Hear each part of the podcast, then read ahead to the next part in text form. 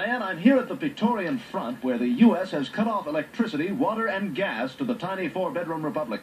The situation is very tense and extremely dangerous. It's only a matter of time before, uh...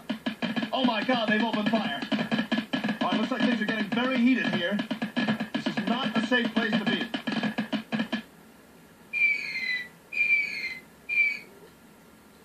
And now sports.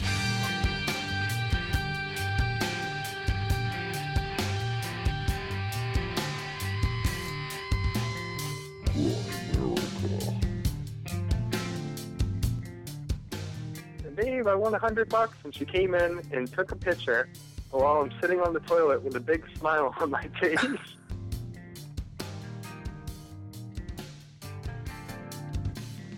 All right, guys, welcome back to this week's uh, Grimerica show. Thanks for joining us. How's it? How you been, Graham? Yeah, doing good, buddy. Still a We've- little torch from Phoenix. Yeah, yeah. I wanted to add a couple stories to talk to you about from uh, from Scottsdale. You stayed late and went st- went to Sedona, didn't you? Yeah, yeah. Unfortunately, I don't have any stories from Sedona, but Oh. Uh, well, we'll get those in a minute. We're going to be talking. Uh, we got a special double episode tonight. We're going to be talking with uh, Brad Burge from Maps, and then we'll be talking with Ray Bourhis, uh, author of The Secession of Mill Valley, kind of a political satire. Um, but yeah, we were in Phoenix roasting away. Yep. That was the hottest I've been in in probably like 10 years. really, wow. I've Yeah. been to Mexico and places like that, but the humidity helps out a lot. Yeah. There it was just like fucking crazy. It's supposed to be better when it's dry, though. Like, Bullshit. so hey, They managed to sunburn an Indian. so were you were you there when uh when Kev's phone flipped across the kitchen? No. You weren't there. So I want you I want your take on this. So something strange happened, right? It was not just a couple little tiny stories here, nothing big, but we were listening to to music on Buddy's phone hooked up to one of those like portable speaker things, right? And we were all kind of gathered around the side of the kitchen.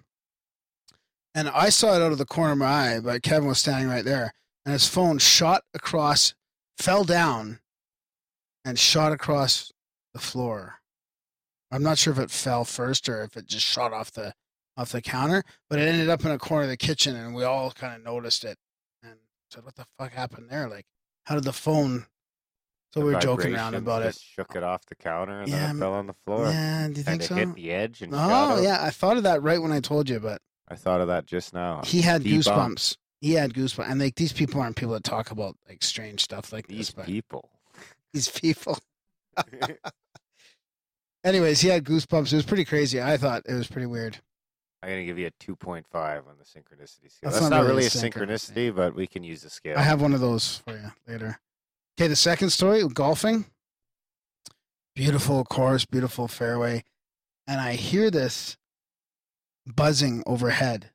So like went from one side to the other, and I look up expecting to see something, right? And there's nothing there, but it sounded like like a thousand bugs or bees or something buzzing overhead, and everybody on my team saw me do this. So they go, "Oh, did you see a UFO or something?" Like they So they didn't hear they the knew. sound. No, they didn't hear the sound. They were about like 20 a yards away. flying close over your head.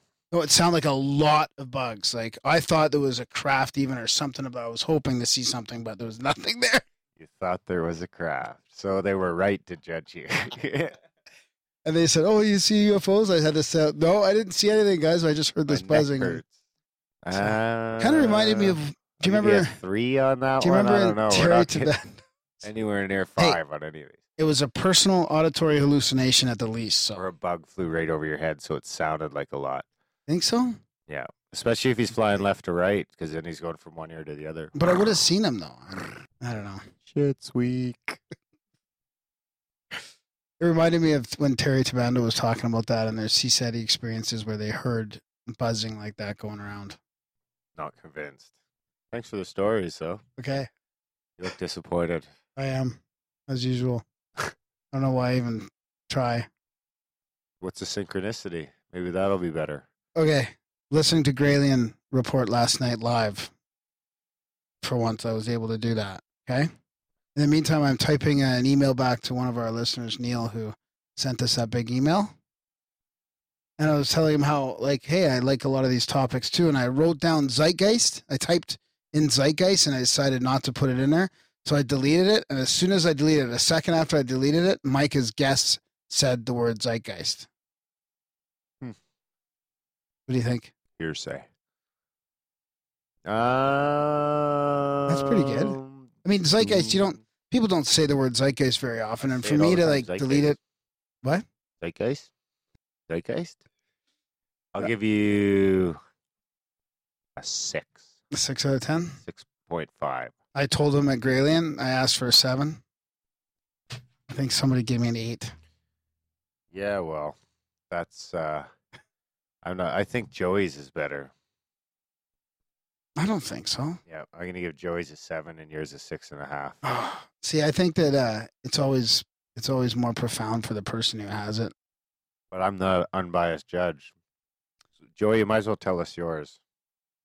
All right. Well, so the other day my dad was going out for groceries and whatnot, and he was looking for his wallet before he left the house, and he couldn't really find it. So he figured it was in the truck or somewhere in the truck. So he's like, "Yeah, I'll, I'll, I'm sure I'll find it on the way." And he went, and he calls me from the store, and he's like, um, "Unfortunately, I don't have my wallet with me. Can you check somewhere in the house?" And right as I was hanging up the phone, he even heard it. It, um, his pager went off and it was on the weekend, so it, there wasn't a work call. It was nothing like that. It just went off like five beeps. So I followed it, found his pager, and his wallet was sitting right beside his phone, or his pager. Sorry.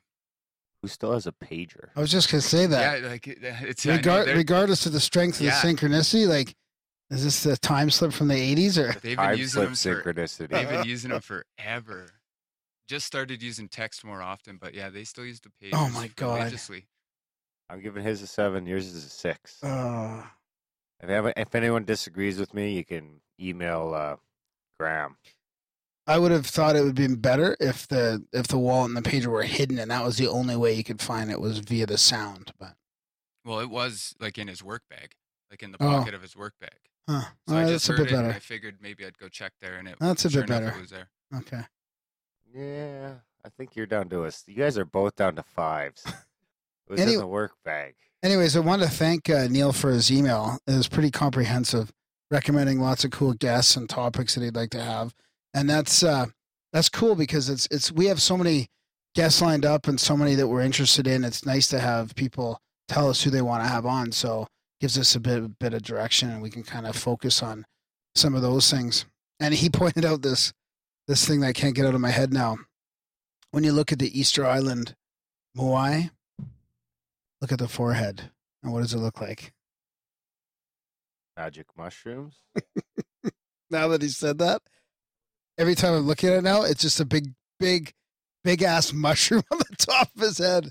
It looks more like oh, a yeah. mushroom no, than I a know. Statue now. totally like a mushroom. I know. We'll we'll we'll uh, put that picture uh, somewhere so you guys can see it. But yeah, it's super cool. And then uh, he uh, he wanted me to try out a Welsh accent. Has he? Oh. Does he have Welsh rarebit for dinner? Hello. Ever since I started this podcast, many people have commented on my accent. It's Oh, Welsh. they'd probably say that was Cockney. Yeah, that was a little cockney. Well, anything for a listener. Yeah. Anyways, thanks again, Neil. That was great. Uh, great email, and we'll have some of those guests on for sure. Profound UFO quote of the week.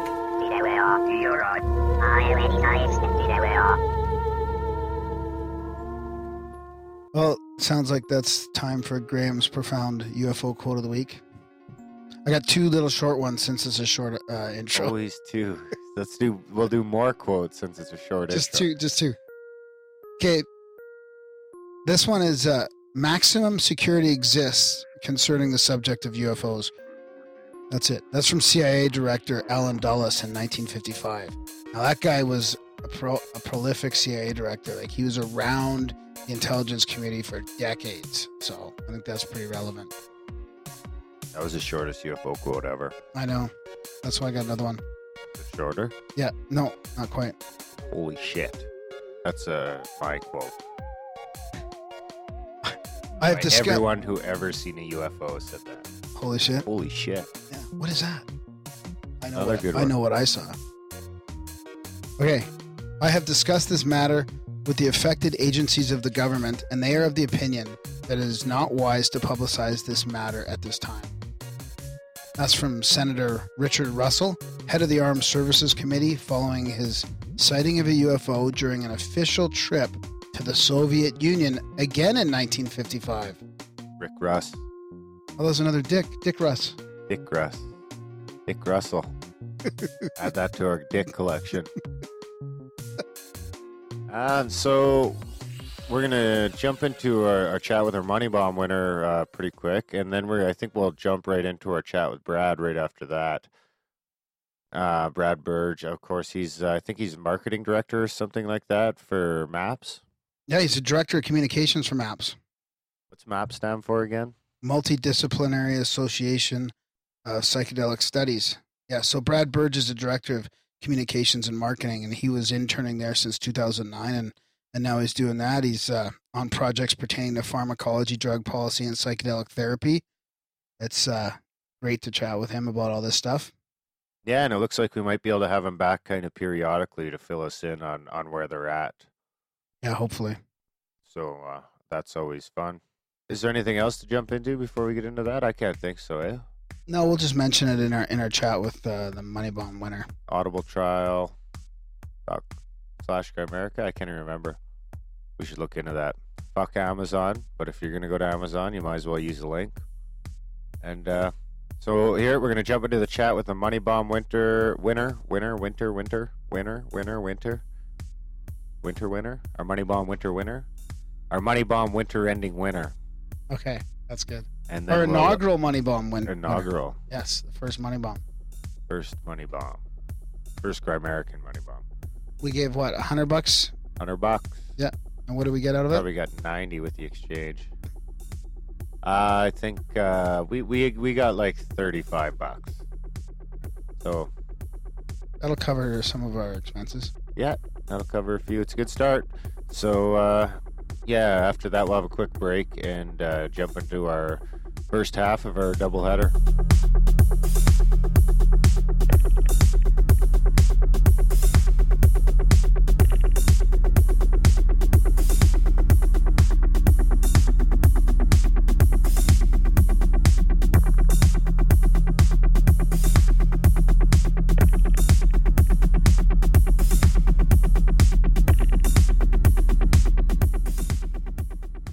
Okay, guys, we're here with uh, the winner of the first American uh, Money Bomb, the in- inaugural.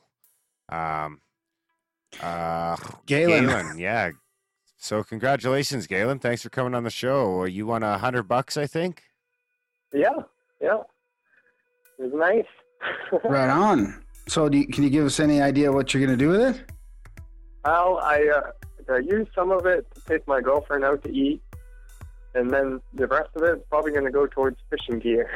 Fishing gear, sweet.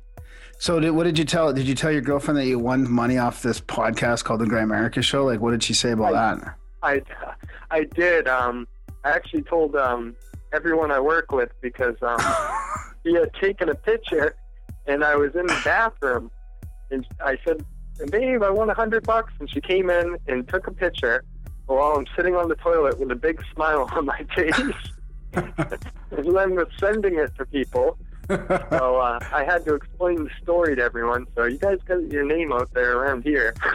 right on. yeah. Maybe I don't know someone else can win. Yeah, I don't know if the doctors will be into the show at all, but No, goodness. Well, we've Who had a few doctors on the show. Yeah. So have you had any weird like experiences with people in the hospital having like uh, shared uh, near death experiences or anything like that? Um, there's a lot of weird stuff. I can't really go into too much, but um, there's definitely something to um, afterlife and stuff like that. So Yeah. Yeah, we got to do we got to do a show on the afterlife. It's, it's it's it's becoming pretty, you know, pretty big. Lots of research, lot going on, lots of scientific evidence. So we should we should do that, ain't Darren? Didn't we do that with psilocybus? Yeah. So what? So thank. It's great to have you as a listener on the show. There. What do you What do you think of it? What What attracts you to uh, to the podcast? Um, basically the, the broad spectrum of guests, and then some of some of the um shows like the one with Jim Elvidge. Like I went back and listened to that like three times because I was just like, wait, what? You know, like it had to sink in, and I, it was just like mind blowing. And I kind of like that part of it, the part where you get something, some new information, you're just like, wait, what? Am, what? You know, you have to think about it for a minute. And plus, you guys are always really on point with questions and comic relief. Thanks, man. That's good to know that uh, that you like the wide range of guests because that's kind of uh, I've always had a wide variety of interests, so it kind of fits with with my like sort of learning style and, and the things I'm interested in. So it's kind of good to know that that's working for some people, anyways. And and yeah, that Jim Elvidge one, man, Darren Darren was itching to get that guy on, and uh, yeah. yeah, he blows your mind. Wait till fucking Yeah. next week. Why? What's next Oh. week's? Uh, Mitt. Uh, Mitt Oh, Amit Goswami. Goswami. Yeah, yeah, that Oh, one's yeah, yeah, I wish I had a rewind button while we were doing the interview. Like, wait, Yeah. what? What? yeah. Yeah. Yeah, it's hard to keep up, man. We got lost a couple times with him. yeah. Well, uh, congratulations, uh, Galen, again, and thanks for coming on the show. And we hope you, uh, you and your girlfriend enjoy enjoy dinner on the Grimerica show. Yeah, absolutely. So, of course, uh, Thank you guys. everyone else can get in on the money bomb. Uh, you can check out the details there at grimerica.ca slash money bomb. Uh, you can enter either by making a donation or there's a couple options there with sending in a flyer or postcard uh, with no donation required. So thanks again, Galen. Congratulations, and uh, thanks for listening. Thank you, gentlemen. All right, take care.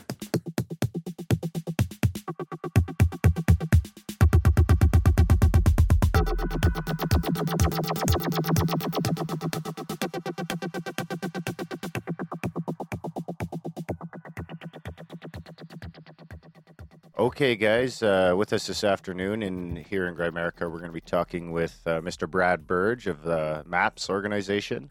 Uh, he's going to tell us all about that and uh, took some time with his busy schedule. But first, how's it going this afternoon, Graham? Hey, Darren, doing pretty good, buddy. Looking forward to chatting with us. Brad of MAPS, which is what multi multidisciplinary Association of Psychedelic Studies. Is that what we have here, Brad? Yeah, that's right. Yeah, that's it. It's a mouthful, uh, but uh, it uh, it also grabs attention. You know, we uh, use the term psychedelic right very on. Well, yeah, welcome There. to the show, Brad. Yeah, Ah, I actually found out to be here. about uh, the organization when I picked up Dennis McKenna's book, uh, Brotherhood for the Screaming Abyss. It had the, the card in there, and I subscribed to the newsletter, and I've been kind of uh, going down the rabbit hole ever since. Can you, uh, for listeners that don't know, could you give us a, give us a quick rundown of what exactly MAPS uh, is and what, what sort of your mission statement is? Yeah, sure thing. Um, uh, you can think about us really as a nonprofit pharmaceutical company that's doing a lot of public education about the treatments that we're developing. Um, that's kind of one angle of our research. The other angle is much broader use and education about the beneficial uses of psychedelics and marijuana, or I guess cannabis as it's increasingly being called, um, and tends to be called in Canada, I think. And um, so we've uh, we've been around since 1986. Uh, we were founded by my boss, who's our founder and executive director, Rick Doblin. He has a PhD from Harvard in public policy and uh, has been focused since 1986 on opening up possibilities for real research, really good research into the beneficial uses of psychedelics and marijuana. So we've been conducting clinical research with the FDA and now with Health Canada and other regulatory agencies around the world, looking at the beneficial uses of psychedelics in a way that kind of uh, flies in the face of a lot of the negative education and propaganda that a lot of us have heard over the last 10, 20, 30, 40, way too many years. Yeah, it seems like that's uh, one of the biggest crimes that that you know we faced in the last little while is our is how we've been you know these substances that can help us in so many ways have been kind of blocked. Yeah, you know, it's uh, it's it's a little scary. You know, if you look at the history of cultural development worldwide, there have been times when huge advances in understanding and great technologies and ways of using those technologies have just disappeared as a result of some form of takeover or cultural prohibition. I'm thinking about the use of mathematics and astronomy by the uh, early Arabic cultures and how a lot of that was forgotten or eliminated in some of those wars thousands of years ago and had to be redeveloped in a lot of places. Um, and in the same way, in the 20th century, we've had uh, what uh, one researcher in an upcoming book by Tom Shroder referred to as the undiscovery of psychedelics, where uh, we had this great expansion of interest in them, not just for therapeutic use in the 1950s, 1960s, and even 1970s, but then increasingly for spiritual uses and other therapeutic uses uh, in the West. So um, we had that expansion of, of interest, and then all of a sudden in the 1960s and 1970s, you start getting these um, huge cultures that are using psychedelics in more irresponsible ways, and it gets into the news in the wrong way. And so we had this clamping down of research, and that really froze, really froze uh, the development of these treatments and these spiritual tools That's for a long kind of um, that's kind of what I was what I was going to ask next. Do you think? Do you look at it like uh, we we talk to some people who will say, you know, it, it's a conspiracy and and you know, Big Brother knows that these what these substances can do, and as far as Opening up our consciousness. opening up our consciousness and opening us up to you know maybe different ways of doing things or maybe prioritizing things a little different. Do you give any credence to something like that, or do you look at it more as just like fear based that they panicked and Uh, yeah, yeah, I think there's a lot of fear behind it. Um, I think, um, well, yeah, I, I, I working in maps and working working with psychedelic research, a lot of our work is uh, negotiating with regulators and establishing good relationships with the individuals who who review protocols, the scientists who look at the research. And um, the more I learn about governments, the less I believe in conspiracies. Um, you know, governments are not these monolithic entities that move as a unit. There may be, you know, sections of the government that are that are that are, you know, trying to collaborate in some way to achieve particular things in underhanded ways. But I think by and large, uh, governments have a hard time getting along with themselves, and uh, it can be hard to get agreement even within certain agencies about what is or is not legitimate and what is or is not good research. So I don't think there's any large conspiracies blocking this from moving forward. What's blocking it from moving forward is just this intense um, cultural stigma. And when I say blocking from moving forward, it's not that we're not making huge advances. We've got uh, studies going on around the world. We have uh, multiple studies looking at MDMA uh, for the treatment of post-traumatic stress disorder. We're looking at LSD and ibogaine and ayahuasca, and other researchers are looking at psilocybin and other ones. So the research is moving forward, and the stories are getting out. Um, but what's preventing even more expansion of that and even more acceptance is just this long entrenched cultural stigma that prevents us from getting access to major funding sources. And um, that's where we're at right now. So that's what we're trying to push against. It's still hard for me to to not to believe that that stigma is started from some sort of conspiracy. You know, like people back in the early, you know, like Yeah. the the 1930s or whatever. That Absolutely, absolutely. That I think that original thing, I, I would agree there, is that the original drive to demonize psychedelics and starting with marijuana uh, in the 1930s um, really was a conspiracy. It really was a few people in a boardroom saying, hey, we need to make these things look as demonic as possible.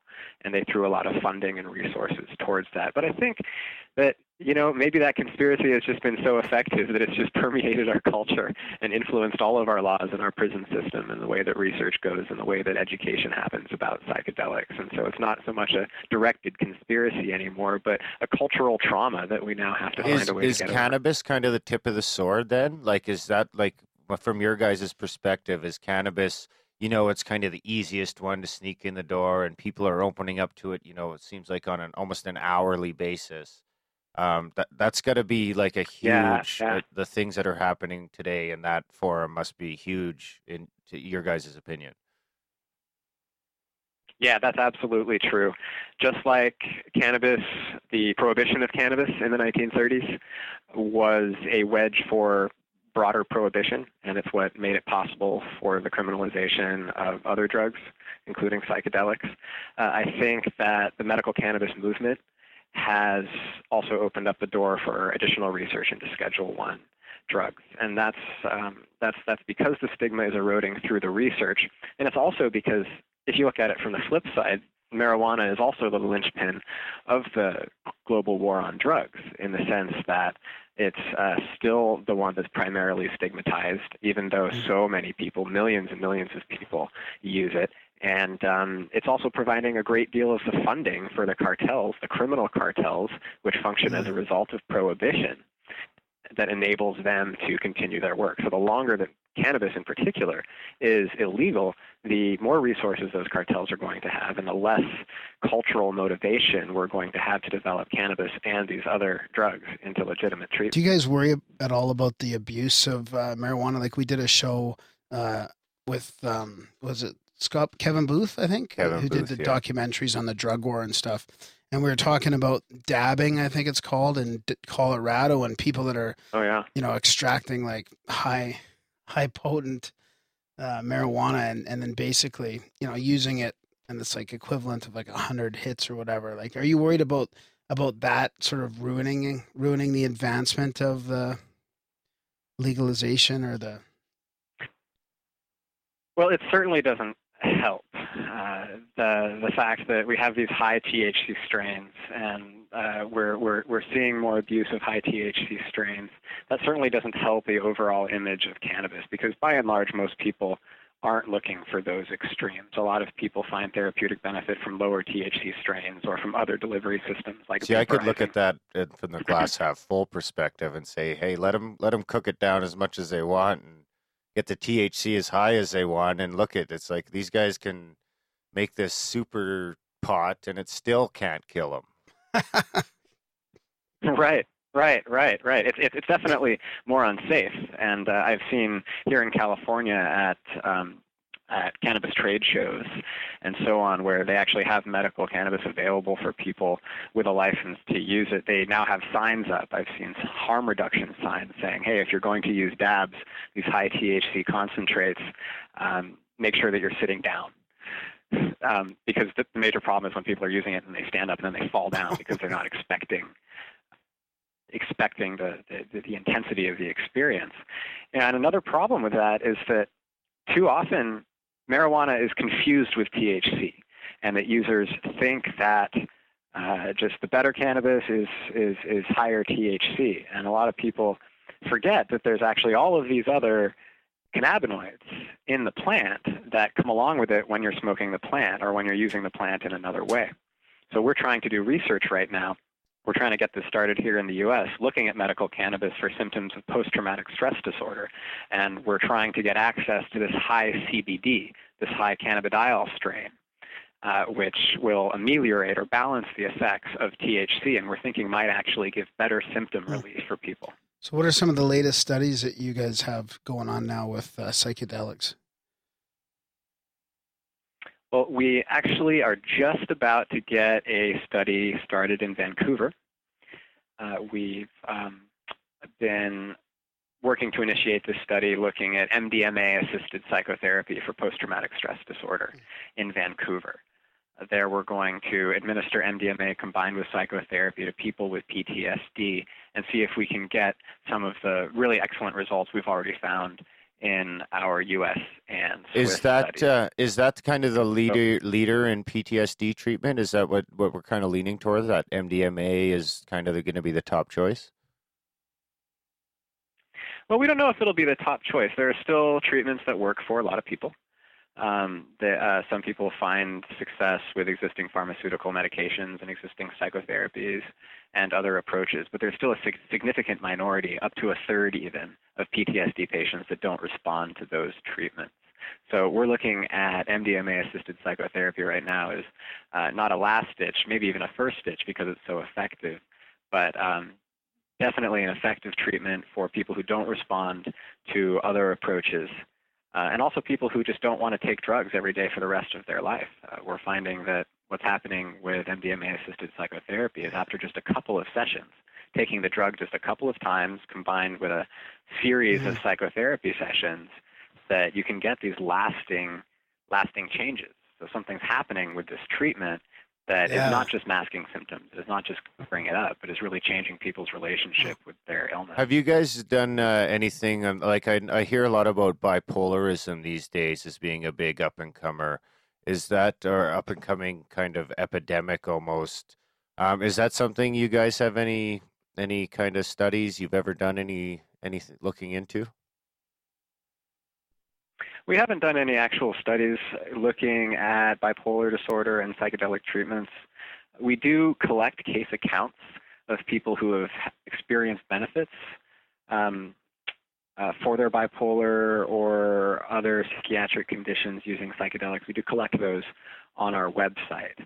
And we do have some case accounts of people who have found success there. And the reason we collect those is because if in the future we're able to actually conduct a clinical study, those reports can be used as evidence for why we think it might work. So we haven't actually looked at that, but I have heard of uh, a number of people finding it to be beneficial. In fact, my own experience, um, uh, if you'd like to hear it, uh, and kind of what motivated to uh, get involved in, um, in, in, in this work is that I was on prescription pharmaceuticals and diagnosed with bipolar disorder when I was very young, when I was only Wow. 11 years old, actually.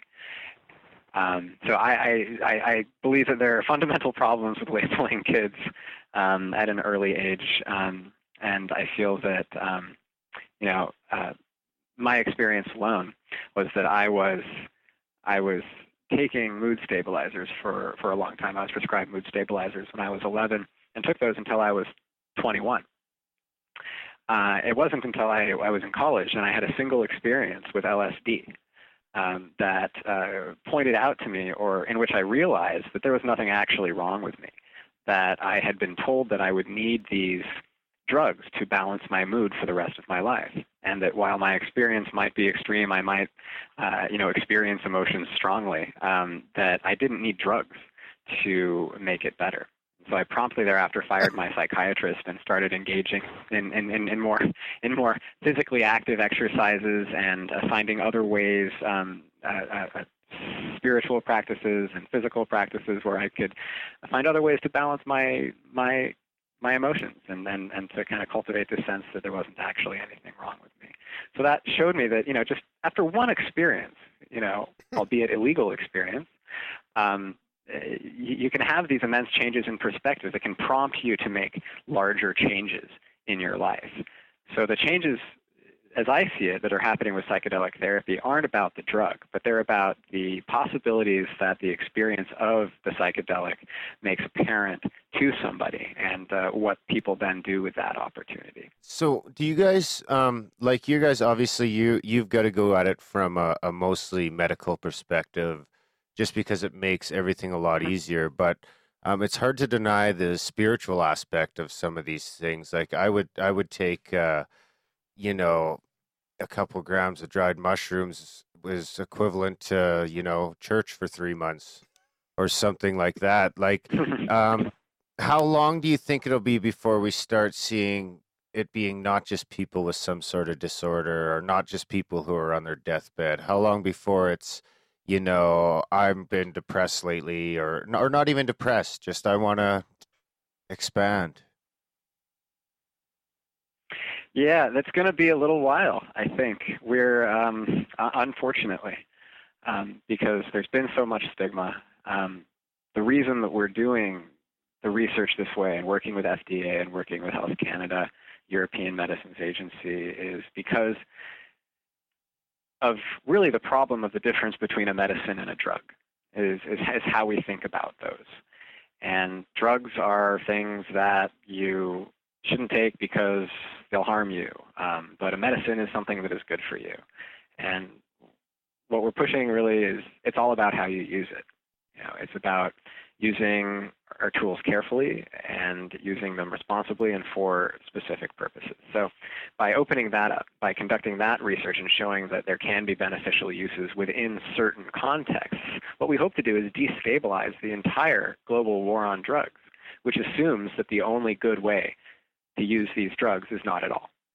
That the only way to treat these drugs from a political standpoint is to criminalize their behavior and put people in prison for using them. And what that does is it shuts down research, it shuts down expansiveness and creative potential, and it puts otherwise innocent people in prison.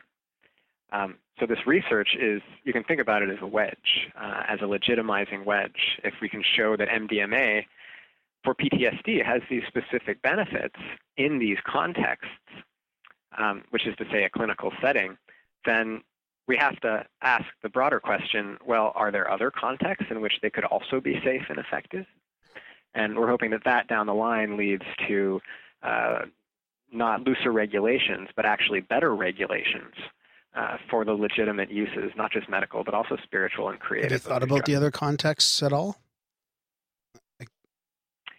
Uh, in terms of what would happen um, if, if they were already legal for full adult use, not a whole lot. We're pretty focused strategically on, on, on getting these um, getting these studies done and what it would look like, for example, in a clinical context, how we would build the building, how we would train the therapist, uh, and how we would administer the therapy, and so on. We definitely support other organizations who are doing direct policy work and are trying to get the laws changed. But for now, we're really just focused on the hmm. clinical research. I wonder if in like 80 years it'll be like a high school program. that would be incredible. Um, absolutely incredible. You know, we just, it's funny you should say that because just, just today uh, landed in the MAPS office the, the uh, printed version of our new MAPS Bulletin, which is our triannual publication. Um, this edition is a special edition focused on psychedelics and education. So where a lot of our bulletins are just research updates, um, talking about what we're doing currently, the special editions uh, have some more lasting material, more interesting, insightful articles about what's happening in the world of psychedelic research. And one of my favorite articles in there is an article by Ken Tupper, um, who's a researcher at the University of Victoria. Actually, he's a Canadian. Um, and uh, the article is titled Entheogenic Education Psychedelics as Tools of hmm. Wonder and Awe. And what he's doing there is he's proposing a model, um, a lot like we saw in Aldous Huxley's Island, um, which is a short novel, um, sort of the counterpoint to A Brave New World. Whereas Brave New World is very much about, you know, what happens if our society is entirely run by drugs in this negative sense. Um, Island is an Aldous Huxley novel about what would happen if our society were entirely structured around drug experiences, but in a positive sense, in an educational sense. What if we took control of the drugs rather than the drugs taking control of us? So, what Ken Tupper does in this article is he imagines a scenario where psychedelics are being used uh, in uh, early education, high school education, college education, where people are trained in what they are and how to use them and talking about how that facilitates this sense of amazement and excitement and um, creativity and the belief in a potential for healing um, on one's own, um, you know, without the use of dulling drugs that could be really beneficial mm. for our culture. So I think that is definitely something um, that can and should happen in the future because just, I mean, they're just such powerful tools. Um, and we, we, we need to educate each other about how yeah, to use them. I'd like to just see mindfulness in schools. That would be a good start. Yeah, that would be right. a good start. That'd be a great so, start. Is there? Uh, I've heard of people that have um, gone through physical healing, or a lot of people that go down and do their ayahuasca journeys, uh, looking to to heal physically. You know, you heal. Uh, sorry, you hear about uh, lucid dreaming, healing things. Like, have you guys been able to see any uh, effect on physical healing at all? Let's see. We're looking. Um, well, actually, there's a couple of senses in which we could see it as physical healing. Um, first, with the MDMA-assisted psychotherapy work, uh, trauma or PTSD is increasingly being seen uh, as, at least in part, mm-hmm. a neurological condition. I think. I, mean, I certainly think that any any efforts to abstractly separate uh, our experience from our neurology are misguided and are not going to lead us down a productive path, but rather seeing our experience and our neurology as inseparably intertwined. Um, that's where the productive science is going these days. Um, and so when we're looking at PTSD, it's not just this difficult relationship that somebody has with their trauma. It's not just remembering it in a negative way. It's not just this pervasive fear that they sense. It's also a fundamental neurological rewiring that has happened, where in order to remember these difficult memories, the memory has to pass through the fear center of the brain. So everything that you remember from this traumatic past is actually processed by the fear center instead of by your logical, rational parts of your brain. It goes through the amygdala instead of your frontal cortex. Um, and MDMA, that's, that's working directly on the amygdala in addition to a number of other areas to reduce activity there.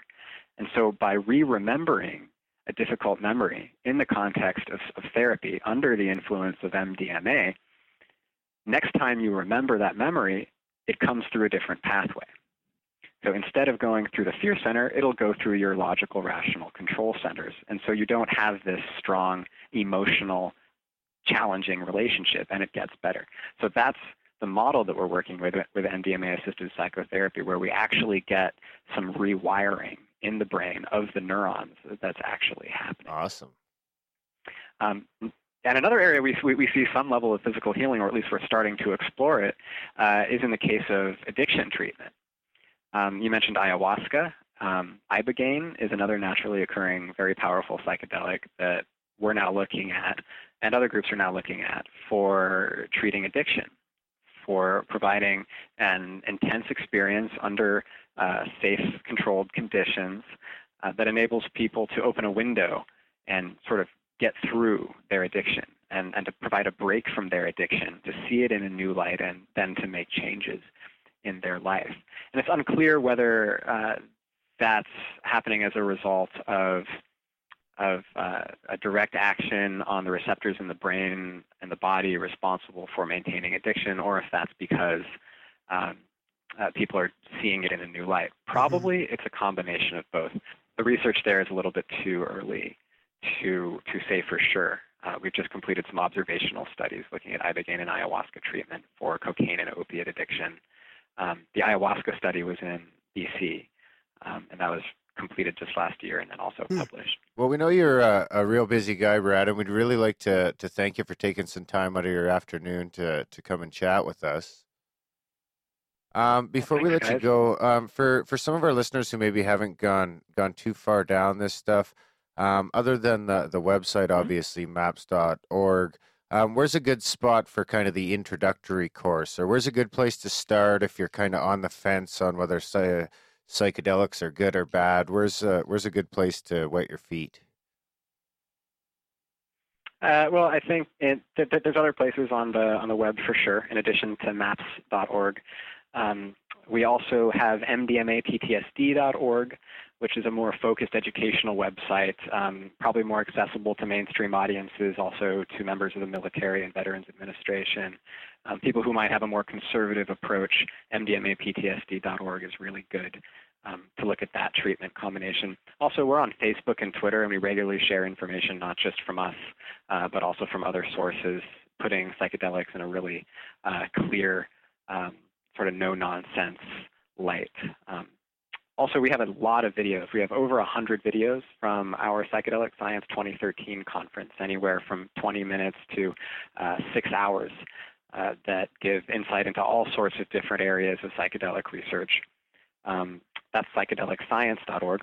And then today, uh, in collaboration with Evolver Learning Lab, we're starting our first ever online webinar series.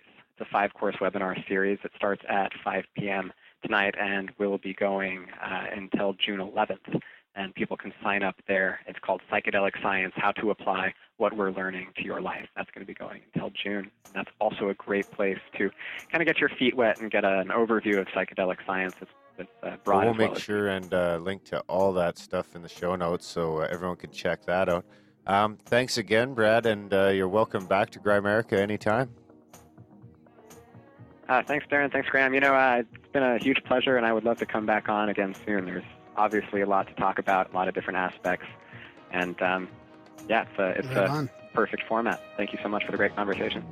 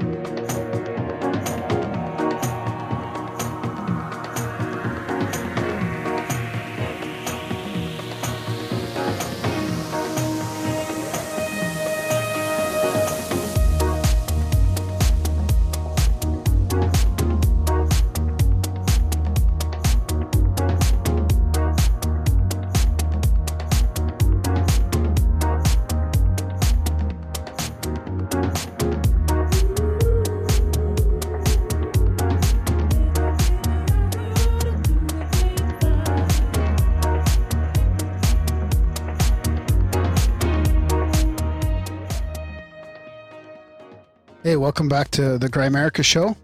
Yeah, big thanks to Brad Burge for coming on the show. That was a fun one.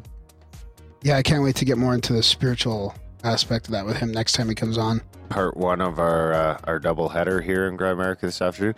Um, yeah, that'll be good. Uh, like we we and Graham were talking uh, off air a little bit about maybe because he's expressed interest in coming back, so maybe we can turn him into uh, you know twenty minutes every two or three months and kind of bring us up to date. Yeah, a little psychedelic scientific insider.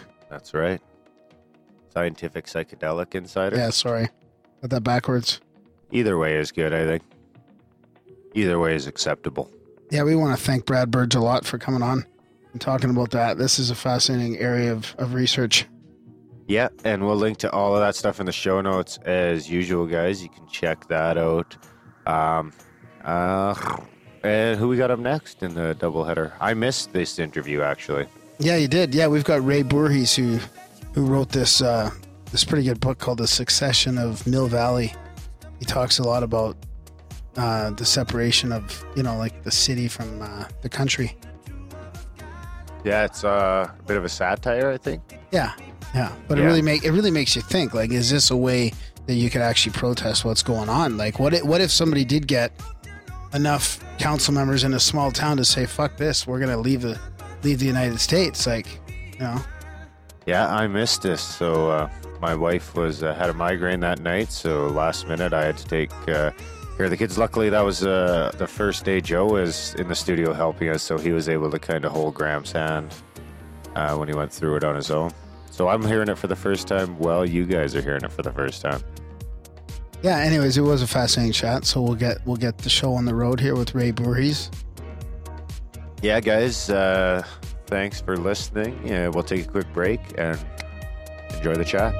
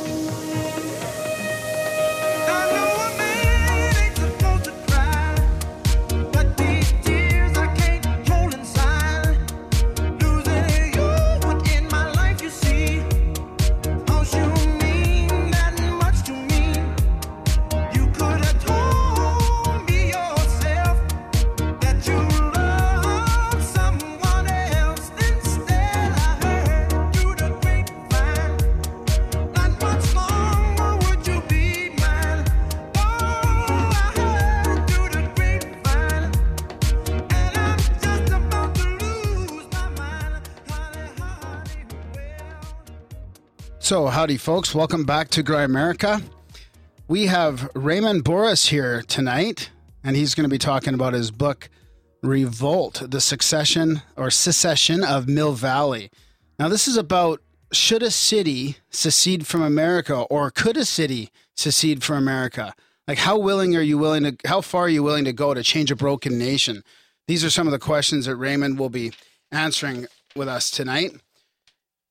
Raymond's been a lawyer and a consumer advocate practicing out of San Fran, and he's been on the forefront of the battle against excessive power and greed for over three decades. He's a graduate of UC Berkeley's Boalt Hall, and he specializes in policyholder representation in cases involving the wrongful denial of long term disability insurance claims. So Raymond's uh, background here fits right in with what we talk about in Grimerica. So we're happy to have you here, Raymond, to talk about uh, your book and all kinds of political conspiracies. So welcome to Grimerica. Well, thanks so much. It's nice to be here. I have to start out by telling you something. There are like three people in the world that call me Raymond, which is my official name. Oh, John Garamendi, the insurance former insurance commissioner of California, now a congressman. Um, my mother called me Raymond. Raymond? Raymond. and Sister Mary Louise in grammar school. Nobody else calls me Raymond except for you. So you, you're you're joining a very select group. oh, right on. Thanks, Ray. I will make sure I just call you Ray from now on. I don't want to make you feel Oh, no, that's uncomfortable. okay. No, wouldn't you rather be in the select group with my mother? I mean, uh, come on, you can't do any better. Yeah, that's true. So, Ray, I started reading your book, and I have to be honest, I haven't made it all the way through. I just didn't have the time, but I'll tell you, I got hooked after the first chapter. So, tell us a bit about your book, and then we're going to get into like whether that the uh, the the fictionality of your book could actually happen in real life. All right. Well, I have to start out by saying that everybody always, uh, you know, my publicist and my friends and everybody says, you don't promote your book. You don't promote your book. You got to promote your book. And I never do it. I always get into discussions about the merits and so on. So I'm going to promote my book this time. Good, good. I'm going to say, okay, you can find it at raybourhisauthor.com, R-A-Y, B like boy, O-U-R-H like Harry, I-S like Sam, raybourhisauthor.com or amazon.com. Uh, so there you go. Now Yeah. I've done that, I can I can rest. Good. Yeah, yeah. And we're gonna do it again. and we're gonna link to that all that uh, all your websites and all that in the show notes. So when people get this podcast, they will have uh, direct links to all your stuff. Okay. All right, that's fine. Um, all right. So, um, what the book is about, I, I really, after practicing law for and continuing to practice law, but having done so for 30 years, I've worked for Robert Kennedy way back in the 1960s. I was, the, I was appointed to oversee reforms in the California Department of Insurance. I had the pleasure of meeting Ed Bradley on he interviewed me for 60 minutes. Who's like one of the most remarkable people I've ever known. Um, I've, I've had a, I've had a, I taught high school in Appalachia in southeastern Ohio, so I've had a lucky life. I've just been one of those people that just have stumbled, literally stumbled, into things that have opened up opportunities and and given me a, chance to mouth off and and and have people sometimes hear some of it. Mhm. So I feel very fortunate, just as I'm fortunate to be interviewed by you, because before we go any further, I have to tell you that what's left of the First Amendment, freedom of speech, Mhm. uh, freedom of association, and so on, you guys in the talk show business are are the living embodiment of that principle, more so than anybody else in our society today. Not the newspapers, which are controlled by the multi-gazillionaires, not um, you know, uh, people who stand on soapboxes on on Fifth Avenue in New York or uh, Times Square, but people who really have access to intelligent people who listen to your um, uh, programs Yeah. and who listen and are interested. And I, my hat, I swear to God, is totally off to you. I think that what you're doing is so important, and I really want to congratulate you. It, it's exactly why I turned to writing instead of law to try to change the world. When, Mhm. when I went to law school, we had people in the United States Supreme Court like Earl Warren, Brown versus Board of Education. Hello. We had people on the United States Supreme Court like William O. Douglas, a consummate environmentalist. We had people um, like Thurgood Marshall, who is you know the pillar of the civil rights movement, who was appointed by I believe it was Lyndon Johnson to the United States Supreme Court. We had giants on that court. It deserved to be called the Supreme Court. Mhm. And now we have mental midgets on that court, like Anton Scalia, who fancies himself an intellectual. If he's an intellectual, my yellow Labrador is an intellectual. I mean, uh, we got Scalia. We've got Clarence Thomas, who is a moron who never asks a single question. He's lucky to be on the court because he shouldn't be. Uh, we have Justice Kennedy, so-called swing vote, but he, but every time he turns around, you know, on, on the side of the of, of the people who think it's okay for foreigners to buy American politicians, I want to just vomit. We've got people like Alito, you know, who um, I, words can't describe what a, what an idiot that man is. And these people were appointed to the United States Supreme Court not for their intellectual capacity, not for their belief in America. They were appointed to the court because they would be the water carriers for the interests of the big business um, and billionaire community of the world. That's why they have said that money equals speech. And and Right. they've recently just said that actually, they come out right and said that that is the way democracy is working, right? Yeah, that's exactly right. I mean, they don't even hide behind the pretext Yeah, yeah. of, of, of anything. They just say, do you have enough money? Go ahead and buy American politicians. You want a congressman? Here's the money. Go buy one. Yeah. And that's exactly what people do. It's disgusting. So I sat down and I, you know, back when I decided I wanted to go to law school, the reason I wanted to go was to change the world. Now, the way to change the world, if it's possible anymore, is through the mass media. Yeah. Through writing, through movies, through talk shows, through influencing public opinion, through getting people to think for themselves. Because the bottom line is that the strength in this country, if there's any left at all, the strength is in the people. It's in their ability to say, wait a second, this is not right. We're not going to put up with this anymore. And the, unfortunately, the only way I've really seen that exercised in any effective way so far is in the is in the context of turning out of office people who were guilty of sexual misconduct in office. People like that idiot from New York. Uh, you know, you can tell I don't pull my punches. Um, a Weiner, oh, perfect name for an idiot like himself, or uh, um, Eliot Spitzer. Uh, you know, for the, all my Republican friends, okay, I'm sorry, Weiner and Spitzer are both Democrats.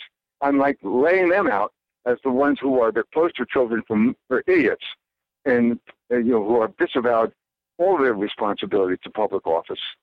Yeah. And um, you know, so if people are willing to throw out uh, you know into the trash heap- heap of, of politicians, people who are guilty of sexual misconduct, I would certainly hope that they would also be willing to throw into that same trash heap people who are uh, bought and paid for by billionaires, by multi-million, dollar, multi-billion dollar uh, corporations, and by foreign um, people who got their money God knows how. I would hope that that would happen. Couldn't you argue though that, that it wasn't the people as much as the media and, and blowing that shit out of proportion? Like I have a hard time still imagining that people can actually make the difference. Like we've had a couple guests on talking about financial corruption and like economic hitman type stuff and some of them Right. have been pretty positive about hey it's like we do have the power but on the other hand there's been a lot of you know negativity about the system is so broken that we don't have the power to fix it Well, that's the basis for my book.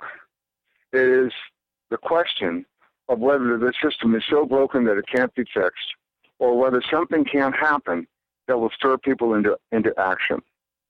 I mean, look, when when you realize that what it's about is people going to the ballot box and casting a vote, that's enough to give you hope. When you realize that they are manipulated by television ads, radio ads, newspaper ads, and big money, then you start losing that hope.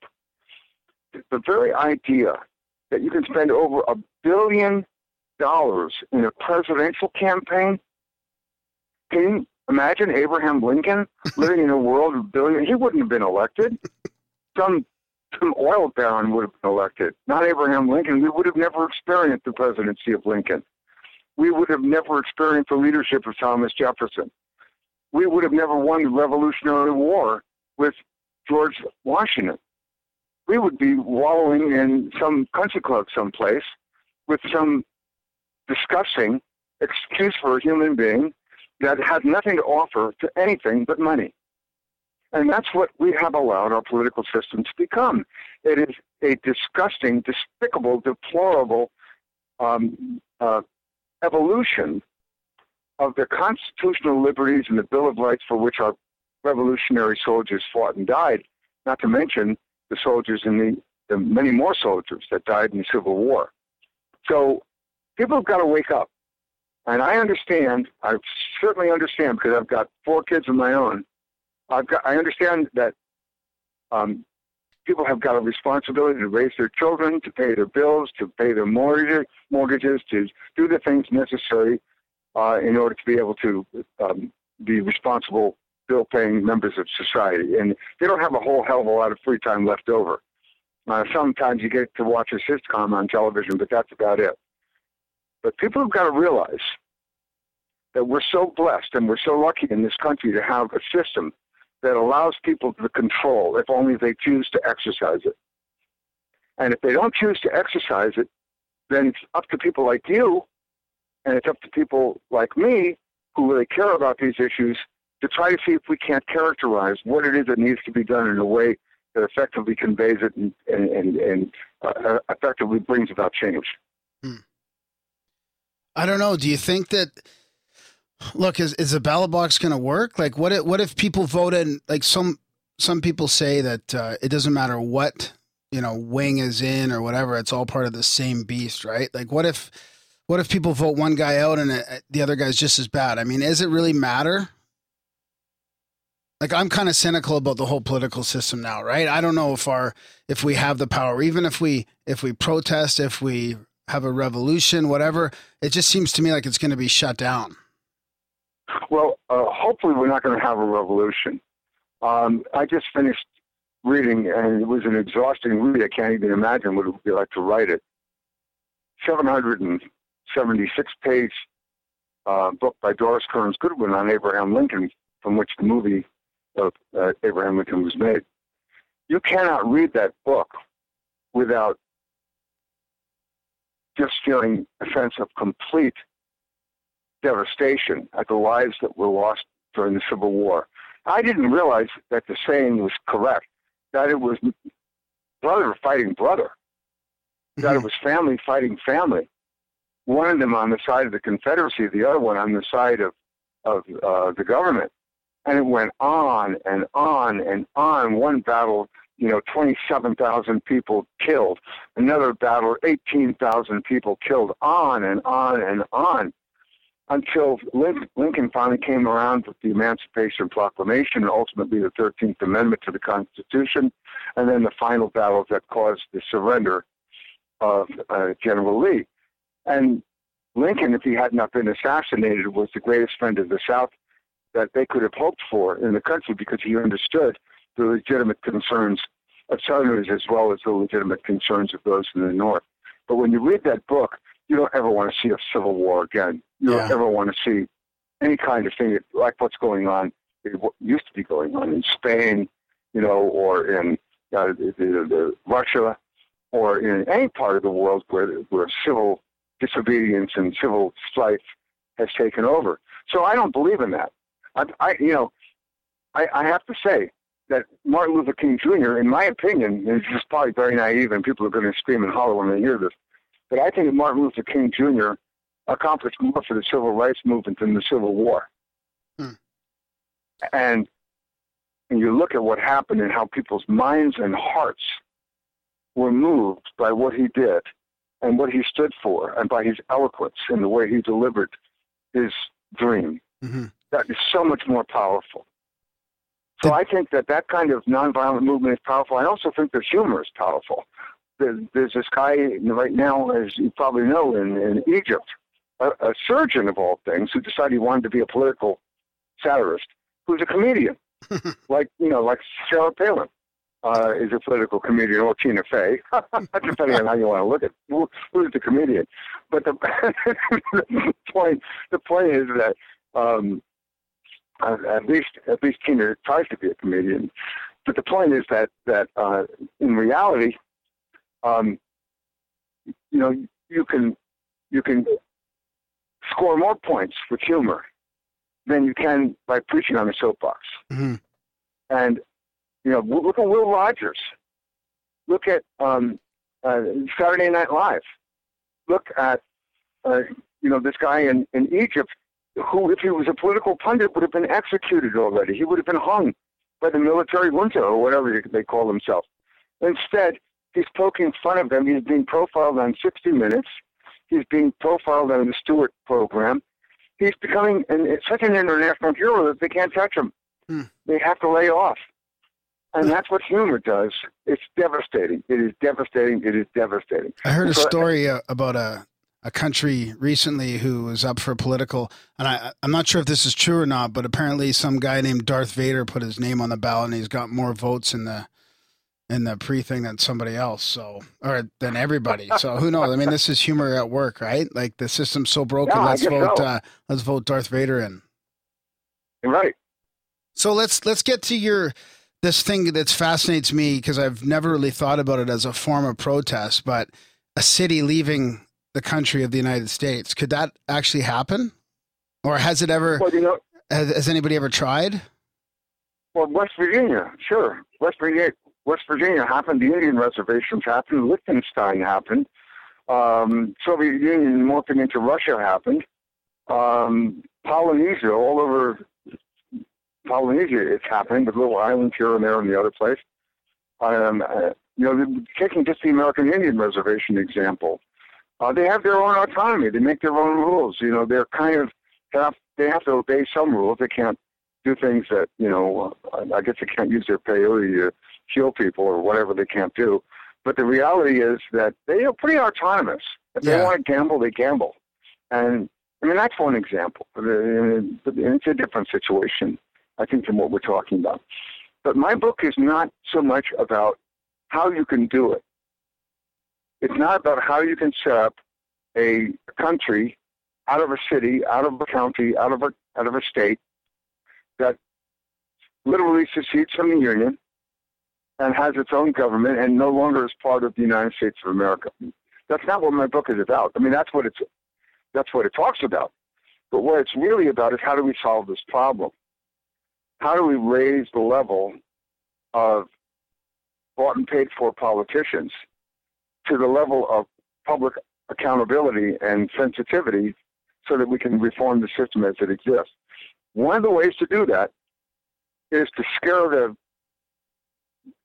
Dickens, I haven't used that word since I was in high school, to scare the Dickens out of um, the established politi- politicians, people who um, whose career career pardon me, whose careers are dependent upon um, keeping things as they are. Every member of Congress is a member of Congress because he's able to raise millions of dollars. Otherwise, the people who are running against him as third-party candidates would take those seats, and the people who are members of Congress would go open pizzerias someplace, which is probably the best that they can do for their intellectual capacity. And the reality is that um, if, if you're going to try to change the system, you have to awaken the American public, the sleeping giant, the power that people really have. You have to make them understand that they are in charge, that they do not have to vote for the guy with the Daffy Duck commercial on television. They don't have to be subjected to the big ads and the big money and the big campaigns and have to just vote for the incumbent because that's the person, the man or the woman that's able to raise the most money.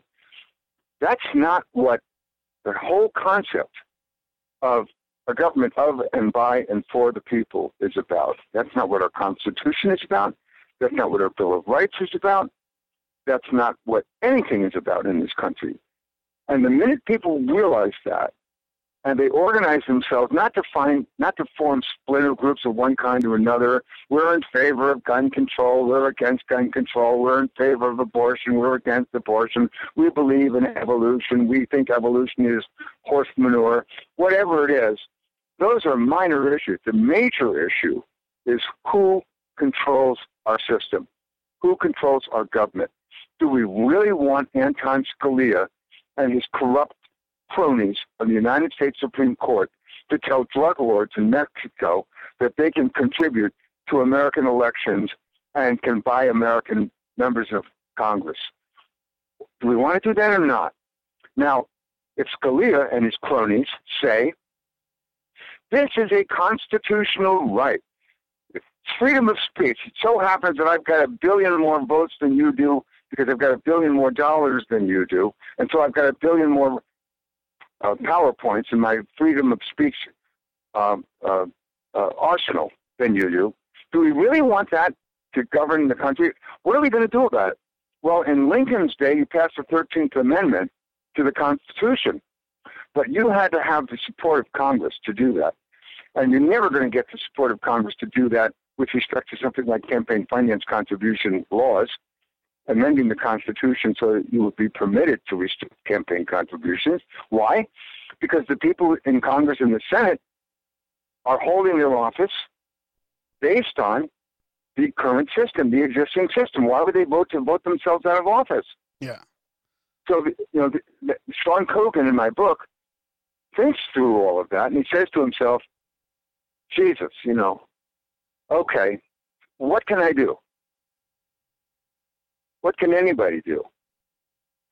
And he says, the only thing we can really do is to issue a vote of no confidence, to embarrass and humiliate these pontificating SOBs who have taken over our political system, to render them impotent in their efforts and to take back our government. And so, what's going to happen? He's going to, if, if something happens, and and you've got to read the book to see how it unfolds in in in, in the book. I hope that your readers, uh, sorry, your listeners read it, um, because I really want to know what their take is on it. I want to know what their thoughts are about it. I want to know if it changes their perspective on any of this, and if so, in what way. Mhm. And if they want to say that I'm full of it and that I, you know, I'm barking up the wrong tree, I need to know that too. I mean, Mhm. I don't just need to hear a bunch of people saying, "Oh, Ray, you're just great. This is a great idea." I need to, I need to hear the other side of that as well.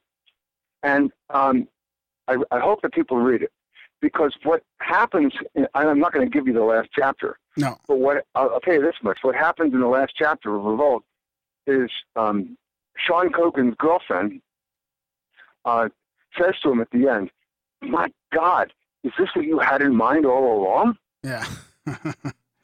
And he won't answer the question. He says, "He says no." Like Groucho Marx, I never tell the truth. so there you have it.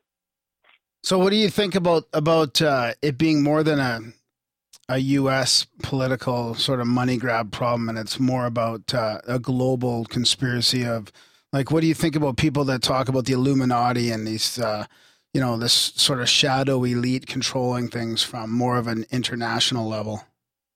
Well, it, it is international because money is international, right? Yeah. Um, I- uh, can you imagine me going to Saudi Arabia and preaching to try to convince convince people there that women ought to have the right to drive a car? okay, it's like and that's an ally. That's Saudi Arabia, our ally. Yeah. Hello. Okay, what about China? You know, biggest population of any place in the world, and they just do whatever the hell they want to do. They haven't changed since Tiananmen Square. If they want to roll people over, they roll them over. How about Putin in Mhm. Russia? You think that that's a glowing example of freedom? I don't think so. The United States is certainly a glowing beacon of light in comparison to these people. So, and Obama would have to be a shining example of that. And at least he, at least he tried to give everybody health care insurance. I look at that health care insurance law and I say, wait a minute, wait a minute.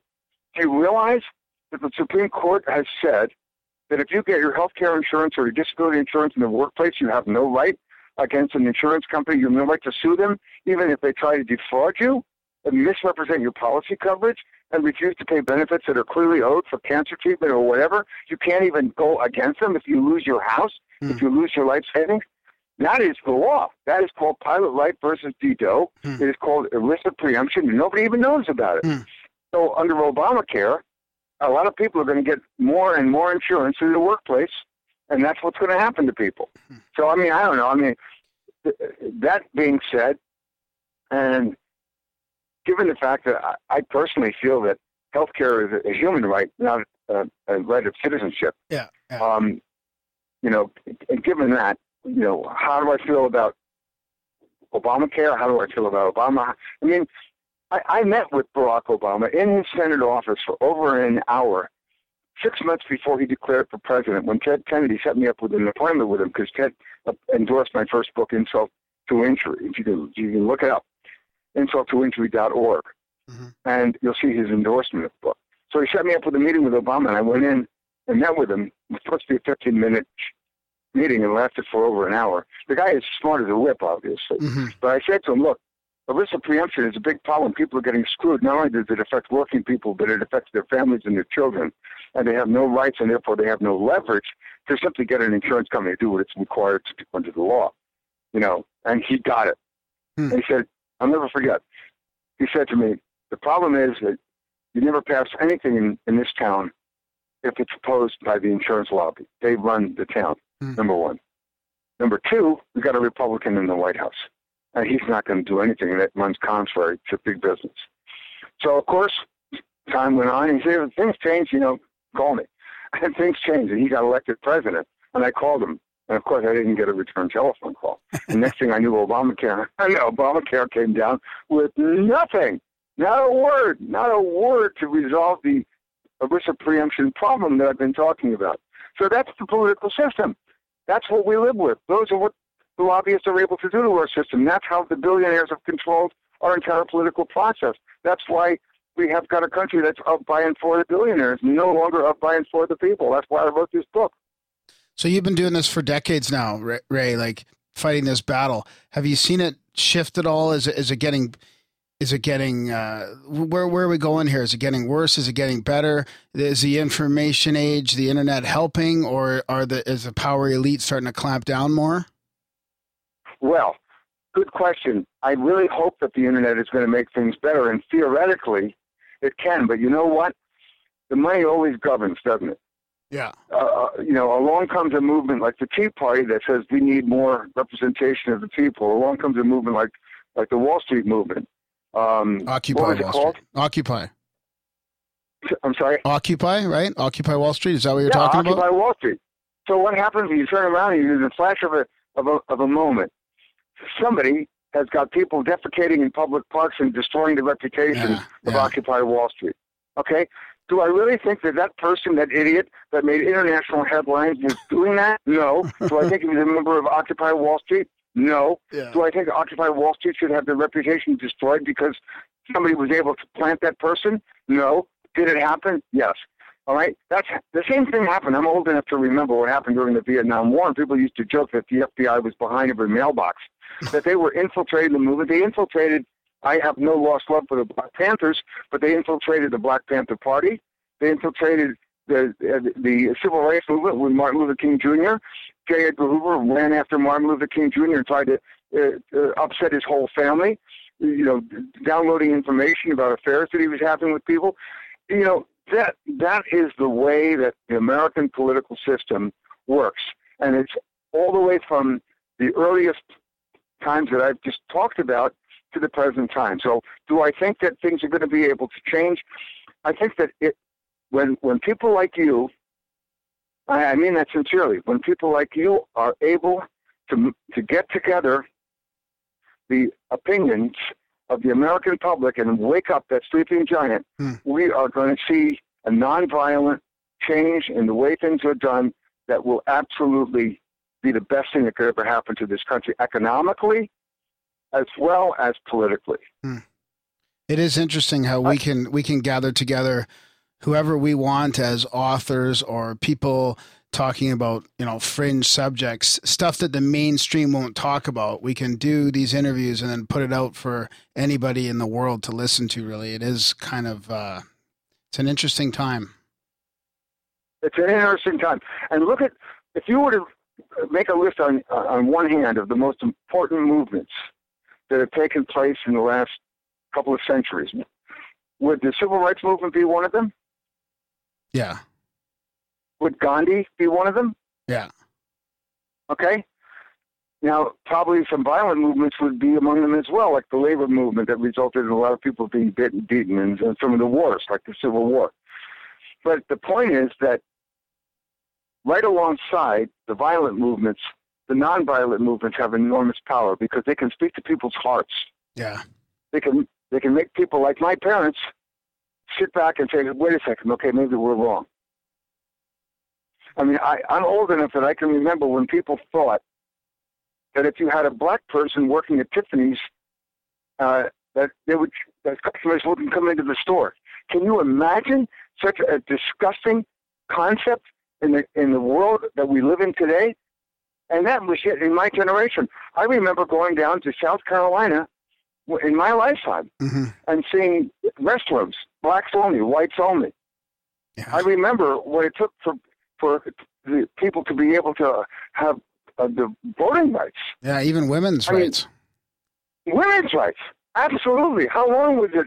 How long ago was it that women couldn't even vote in this country? yeah, Okay, so change is possible. yeah, Change is, is possible, and that should give hope to everybody to hear and to be reminded of that. You don't have to have bullets in order to bring about meaningful, serious change. What you have to do is you have to get you have to, you have to wake people up. You have to make them in a, the moderates, not the crazies, not the not the people that are going to create ha- havoc and chaos right. but people who are normal people to understand, okay, okay, okay, enough is enough. We don't need any more billionaires making our rules. Yeah, yeah. Okay. and that's it. Yeah. Huh. Yeah. Well, we're. So, re- go ahead. I'm so, I, I was just going to say, so revolt is a, a way to try to impose a humorous twist on that that would kind of pay, make people pay attention. That's what I'm hoping will happen from it. And, you know, that's it. Yeah. Well, that's that's a good story. I, I'm looking forward to finishing off the book, and and uh, we'd really like to to uh, thank you for coming on the show, Raymond. Uh, was there anything else you want to mention to us? I mean, we're going to link to all your your websites, all your previous books, and uh, everything in the show notes. So, is there anything else you'd like to discuss? Well, only that my publicist, Peg Booth, is always going to get mad at me for not asking for a copy of the interview so she can so she can use it to get other interviews. Ah, yes, yes. So, if there's some way you can do that and send it to me, my my email address for all of your listeners as well is R like Ray, F like Frank, B like boy, O U R H I S at gmail dot com. All righty, good. Hey, I do have I do have one quick question that I want to ask you. It's probably not a quick question, but it's about all this uh, this NSA spying, uh, the CIA versus NSA, this Edward Snowden thing. I kind of don't want to just Right. leave that out there because you're kind of involved in all this stuff, and I'm interested to know your take on whether I've heard people talk about this being more of a CIA versus NSA battle than actually like a a real true whistleblower thing happening. I mean, do you have any personal takes on what's going on with the the spying on our our citizens or your citizens or the world's Well, citizens? I do, yeah. I mean, again, I grew up in an era where privacy was a big issue and people were afraid of telephone taps and that sort of thing. And now, with the internet, everybody claims everybody knows everything about everybody else. if you apply for a mortgage, you have to put down all kinds of financial information. If you have health care, you have to uh, you they list all of your medical conditions and so on and so forth. And people go, well, yeah, everybody knows it anyway. Um, I, I don't buy it. I think that it's one thing for a private corporation to try to amass information about someone's creditworthiness, and it's another thing for the government to be able to build dossiers on people. hmm Um, scares me. Um, when I think of Snowden, my first reaction was very negative. What is this person doing? You know, how dare he? You know, now the longer that I think about it, the more I see some of the revelation, revelations that have come out as a result of what he's done. The guy is either nuts or he's the biggest hero Hmm. in modern time. And the Washington Press Corps recently awarded him some kind of an award. They were afraid to do it because it's so politically um, uh, contagious. hmm They awarded him some kind of an award, a First Amendment award or something like that. And my God, I wouldn't have the guts to do that. I don't know a hell of a lot of people would. They, they are just saying, okay, I'm going to leave the country. I'm going to live someplace else. I'm going to risk being in jail for God knows how many years. God only knows what's going to happen to me and to my family when I do this. And he did it. Um, I guess the real heroes, or some of the people who are the real heroes of our society, are people who are willing to gamble it all uh, and risk uh, the, the the worst thing that, things that can happen. Robert Kennedy is my hero. hmm Uh, I went to work for him because I couldn't believe what he had done during the apartheid crisis, what he did with Jimmy Hoffa, what he did with the construction trades unions when blacks were not able to uh, secure positions in the construction trades, hmm on and on and on. I after his brother was assassinated, he really decided the purpose of life Yeah. is not to just be comfortable Yeah. and I just I love that guy so much. um, and uh, everything they represented. And um, so you have to be willing to pull out the stops, I guess, a little bit at least. You have to be willing, at the very least, to say, my life is important. My, you know, poker game on Friday nights is important. My um, paying my bills is important. But I got to spend a little bit of time and some attention on what's happening in the broad picture to my country. Hmm. And the irony of this is when you talk about secession, the temptation is to think that that's like being a traitor. But when you talk about secession, what you're really talking about is bringing the country back to its roots, to what it is before the billionaires took over. yeah, yeah. And you know, so I, I mean, I don't know what's going to happen here, but I hope that people try to find a way to use a mechanism such as a vote of secession, which, by the way, the Republican Party in Wisconsin in today's newspaper. Have you seen it? No. They they're fighting the, the one segment of the Republican Party is fighting with another segment of the Republican Party because one of them wants Wisconsin to secede from the Union. It's like, hello. I mean, that's like a publicity stunt for my book. so is so is Putin. I should write a thank you note to Putin because he's a publicity stunt for my book, but it's not what I intended. Good timing. Um, you know what I mean? So anyway, I hope that that's a roundabout way of answering your question. Yeah, yeah, it is. Maybe it's not. No, no, no. It is. I mean, I, what I think about that is that uh, after hearing you say that, is that maybe the heroes will be, maybe we will know after some time, like 20, 30 years. I think it's one of those things that the future will tell us a lot about what really happened during this time. I'm hoping, anyways. Yeah, and you never know. You absolutely never know. All right, Raymond. Well, thanks a lot. Okay, you're very welcome. Thank you so much for having me. Don't forget to send my publicist a copy of the That's tape, right. or she's going to kill me. We'll do that, buddy. hey, I know it was really busy. I want to thank you for uh, making the time tonight to, to come on the show. Absolutely, my pleasure. Thank you.